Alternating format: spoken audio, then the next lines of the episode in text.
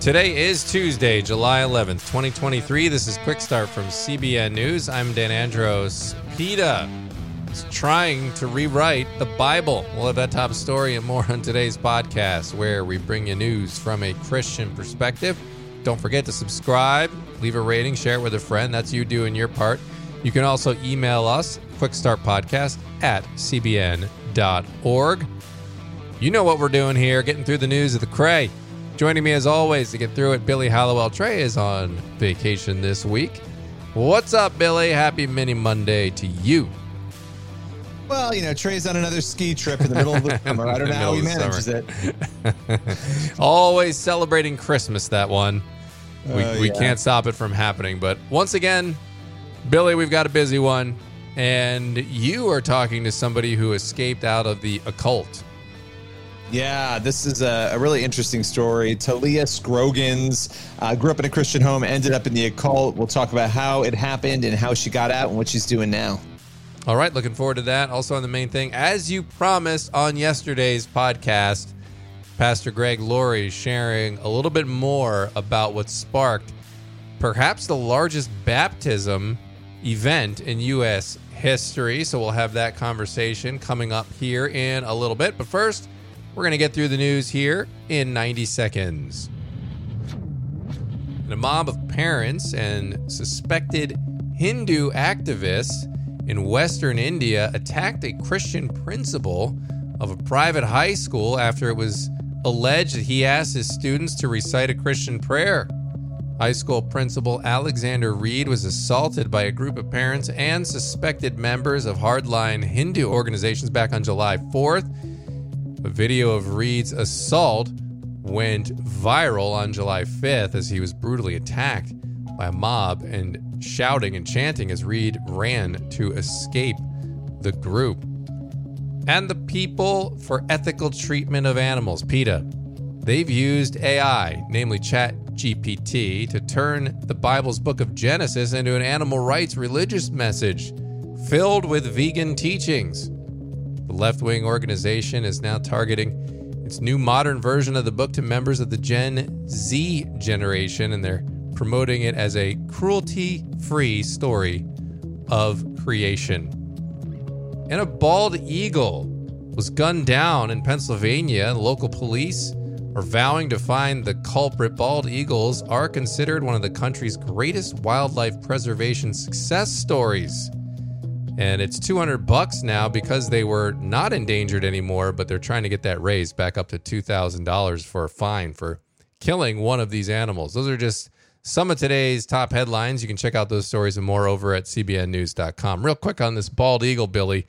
Uh, my son who's 12 has taken a liking to birds and so i know more about birds now than i probably should but this is I, I don't understand what people are doing. Why would you want to shoot a bald eagle You know, I don't I don't understand that. I will say, gosh, unborn babies must want to identify as bald eagles Right. at this point Right. in this country. That's true right? too. I, mean, hadn't thought of it that oh way, but you're absolutely right. They're going to freak out over a, a bird, which uh, which is sad, but you know you're right. It, it would be nice if we had the same level of concern for babies being intentionally killed in the womb. don't don't don't touch the turtle eggs or kill the birds uh, but you know the babies um, but yeah no it's it's very bizarre i don't know why you'd want to shoot a bald eagle Yeah. just for fun i mean it's not it doesn't seem fun to me i don't i don't get it Yeah, I don't either. But of course, you've got PETA here on a related note. This is the kind of stuff that concerns me with you combine the story. You've reported many times on how illiterate, biblically illiterate America and Americans currently are. And then when you have, it sounds silly, right? That PETA's changing around the book of Genesis. And, but at what, like, think about 20 years from now, 50 years from now, 100 years from now.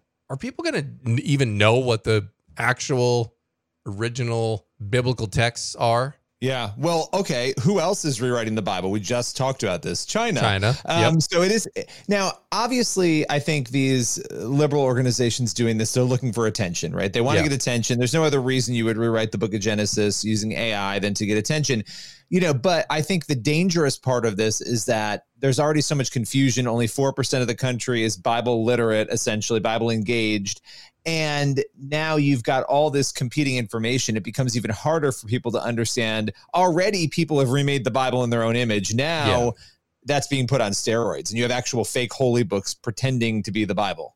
Yeah, yeah, a hundred percent. And um, I, you know, we'll see how the trend goes, but you know, I, I, I don't think it's something that we should just blow off, right, and just kind of laugh off, right? It's, it's like you said, it is an attention grab and maybe this isn't the one that sticks, but I do think you're going to see over time um, different governments, like you said, China, try to institute this stuff. They're going to ban certain teaching. I mean, we're already called as Christians bigots and hate mongers for having a biblical view of marriage. We're already called that now today.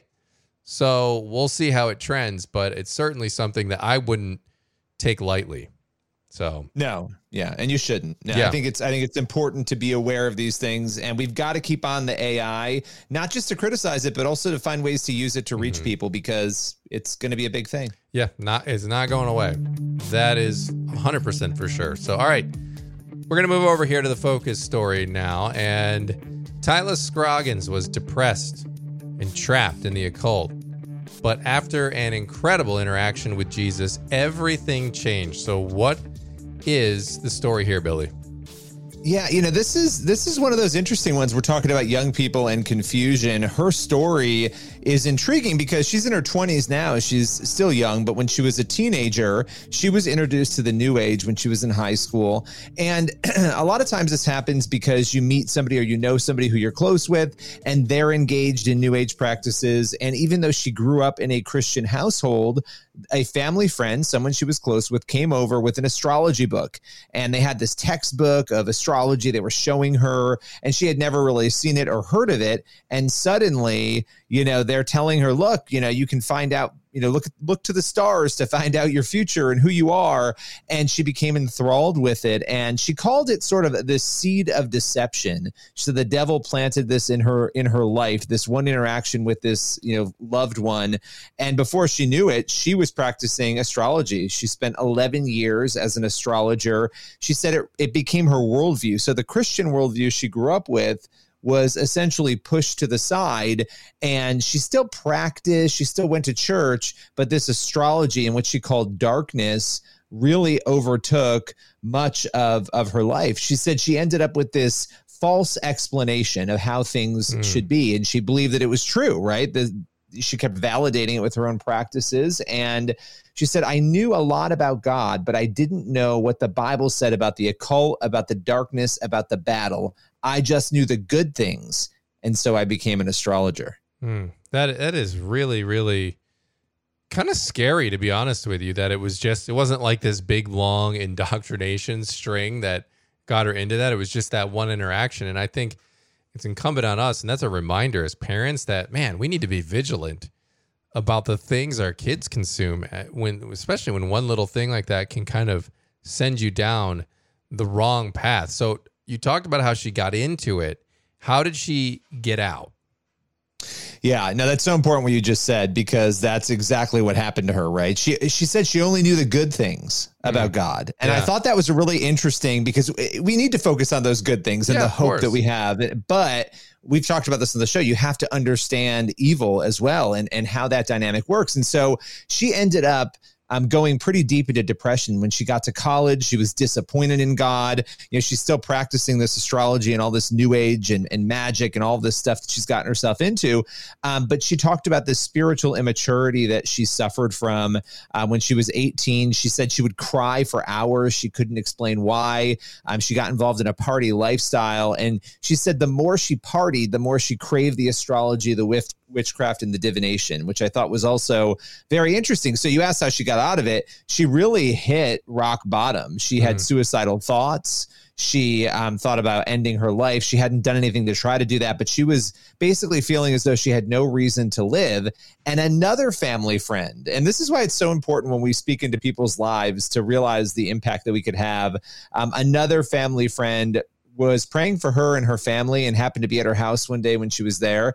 And she's like, Look, I want to pray for you. And prayed over her and you know she's big into deliverance and we've talked about that on the show here um, this this friend prayed over her and she she said she felt a weight was lifted it was really a powerful moment of coming back into her faith and she said there was a huge weight lifted off of her and felt that that experience was essentially supernatural and led her into a deeper relationship with Christ. And so, just as seamlessly as she got into it, she came out of it, which I thought was really mm. uh, pretty amazing just through prayer and the love that this family friend showed her. Yeah, it is. It is crazy when you said she's in her 20s. It's like, wow, that's quite a life journey to go on already in your 20s to have been where she started, where she went, where she is now. That's pretty wild, and um, glad she's out of it. But what led her now to then speak out and go public about all this? Yeah, you know, she she really felt healed. She she said God completely healed me. He set me free. And you know, over time she abandoned all those practices, clung to Jesus, but during COVID, as a young person, she was coming out of college. She's looking at everything that's going on, and she saw what we've talked a lot about on the show. We've got numbers backing this up this massive expansion of young people getting into the new age, getting into crystals and magic, and you know, looking for hope because God has been stripped out of everything people trying to find that hope in, in the wrong places. And so she felt so overwhelmed by that. She's like, Look, I want to share Jesus. I've been set free. I want to help other young people. And so she started sharing her testimony online, trying to expose astrology and the new age, all the things she was engaged in, started making videos and getting a lot of attention on those videos and making a pretty big splash. Um, by just trying to again share her story and share the Lord. And you know that's how we've connected with her. She's sort of blown up on tiktok and on social media. Um, again not just sharing the testimony but really poking holes in the things she once believed to be true that she now knows. Not only were they not true they were leading her into a place of evil. Mm, wow. Amazing story.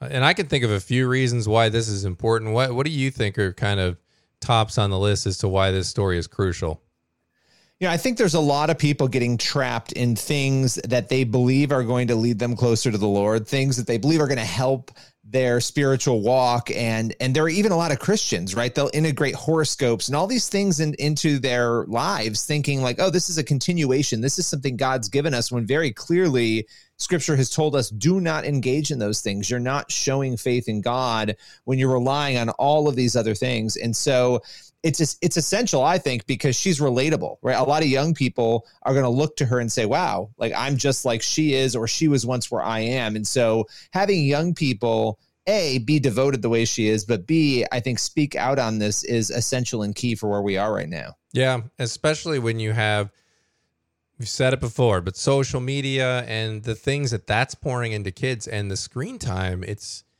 honestly, it's really shocking when you just go go to a school, go look, observe around a, even a middle school, and look at the kids just staring at their phones and TikTok, all these apps that are just endless scrolls of things that are pouring in, and you don't know what is being portrayed or what the general stream of consciousness they're getting from that feed because uh, they can tailor it however they want. It's uh people the world are pouring into your kids and into you.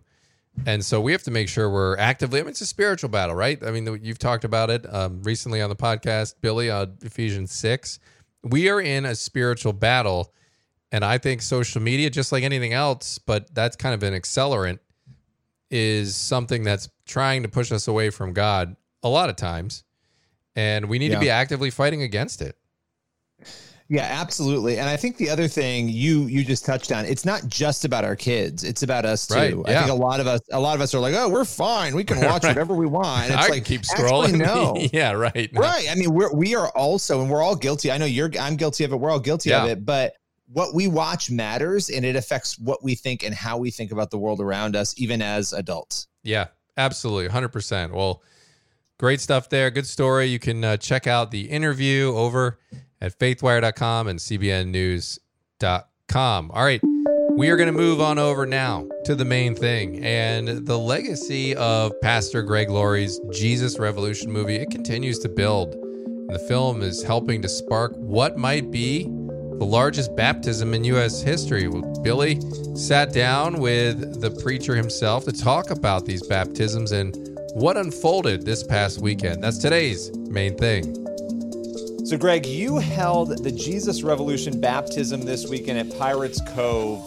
What was it like to see 4,500 people get baptized? Well, it was really overwhelming. You know, we announced this and we expected a good turnout, and we were pretty surprised when 3,800 RSVP'd. And we wondered, will all those people show up? Well, they all showed up, and more showed up. So, and the way we track this is we actually gave baptismal certificates to every person who was baptized, and we gave away like 4,300 of those. And then there were at least two, three, 400 more that were baptized and didn't get a certificate. We had a line you have to try to visualize this. If you've seen the Jesus Revolution movie, you remember that kind of rocky background. That's called Pirates Cove.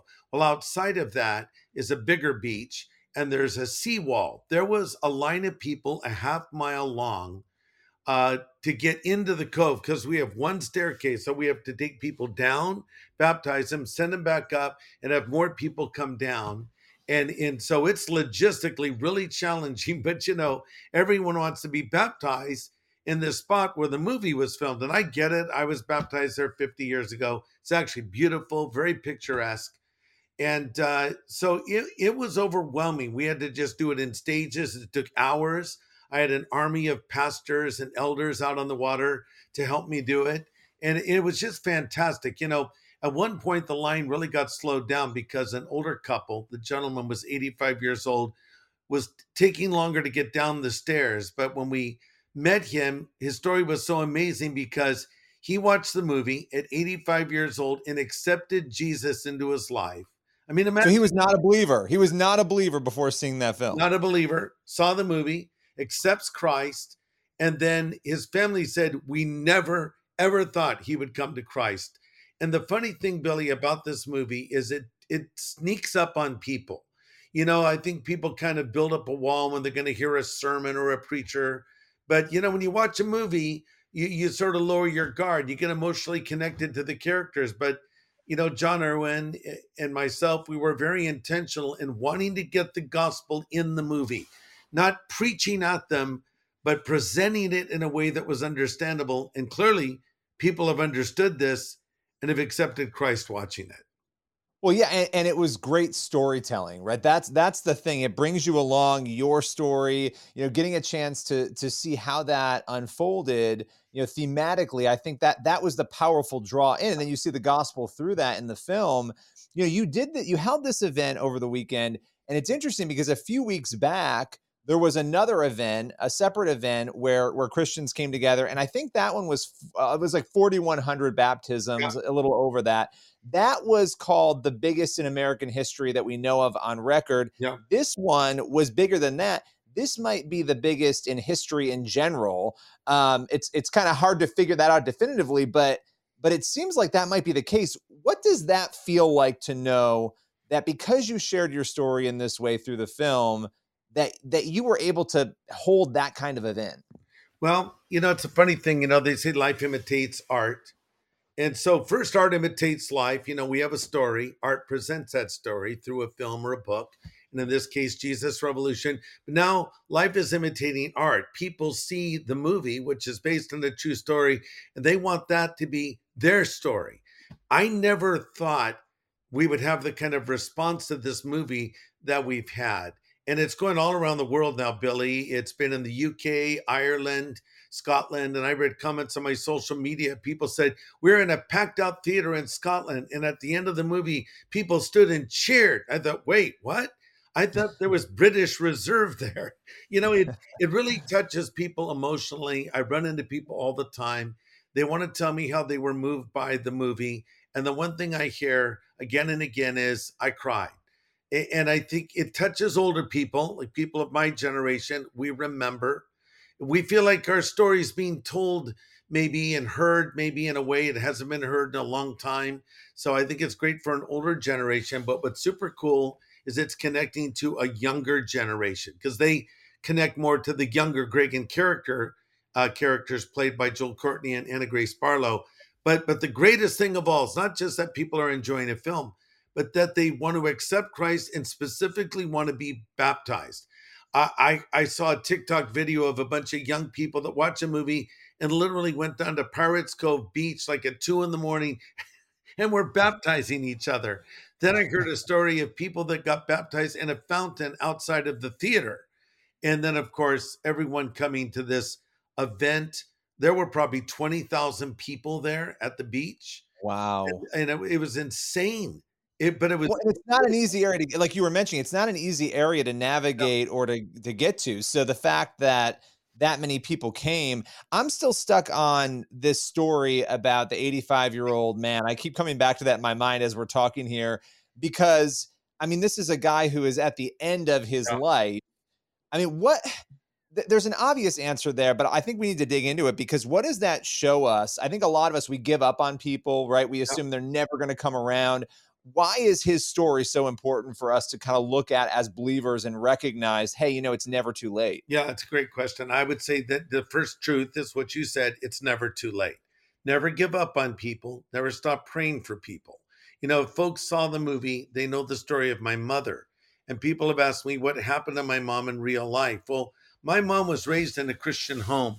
They went to church sunday morning sunday night wednesday night but my mom rebelled against God and ran from him for most of her adult life. And literally six months before she died, she made a recommitment to Christ. I had the privilege of being with her and praying with her on that day. But, you know, she waited to the end. But don't give up on people. I heard another story. It's a, a, a man in our church and his wife. They've been trying to reach uh, his uh, brother and his wife for years. And they were just, we don't want to hear it. We don't want to talk about Jesus. And those people on their own ended up seeing the Jesus Revolution film, accepting Christ, and now they're actively involved in, in a local church. And so my friend was saying, How is it that all of our efforts to reach them all these years, you know, didn't work and this happened? Well, I think they were sowing the seed and watering the seed, but there's something about this movie that disarms people. And I think, you know, when, when you go to a movie, and you connect you know you connect to someone in the movie there's a lot of people to connect to that that you're sort of on the journey with them and and i think there's power in a personal story. The ultimate power is in the gospel that's where the ultimate power is but the personal story in this case the story of greg and kathy or chuck and lonnie or young greg with his mother or even chuck and his daughters all these stories interwoven people will connect to it and, and it opens our heart to the gospel. All right, Billy, thanks for that conversation with Pastor Greg Laurie. And it's just, it's amazing to see this re- reaction. Like, I never know what to make of this. I'm like, man, this is just, other than to just say, it's one of those things that's a God thing, right? It's, it's God showing, you know, everything's a God thing. God's in everything. But there are times when he acts and you're just like, that has to be God. Yeah, and I mean, look, all of all of Greg Laurie's life seems to be that way, right? Like the Harvest Crusades, like all yeah, of these things, God right. just works through him. I think these baptisms, though, coming at a time when culture is crumbling, there's something going on there. You know, call it's like the spiritual battle is very discernible. Like you can feel it, right? And yeah. but it's cool to watch people finding Jesus in the middle of that mess. Yep. Absolutely. And and he's out there in California, right? I mean, that's where yeah, all of yeah. his operations are. And so that's interesting. You know, an interesting fact about this podcast, Billy, is that a lot of our listeners, I mean, we they're from the places you'd expect on a podcast like this, you know, the South, Texas, etc., Florida. But California is right up there when you look at the statistics and who's listening to this podcast. That that kind of surprised me. I mean, there is there is a contingent out there, believers in California, and um, they appear to be uh, hungering to seek after God. So that's really cool to see. But I'm carrying on here, and we only have time here for one last thing. So what do we got? Psalm 27. Some trust in chariots and some in horses, but we trust in the name of the Lord our God. And I love that, right? Don't yeah. trust in culture and the craziness around you. Trust in God. It's simple, it's timeless, it's true. Lord willing, and that creek don't rise, we shall return tomorrow with more. God bless. See you then.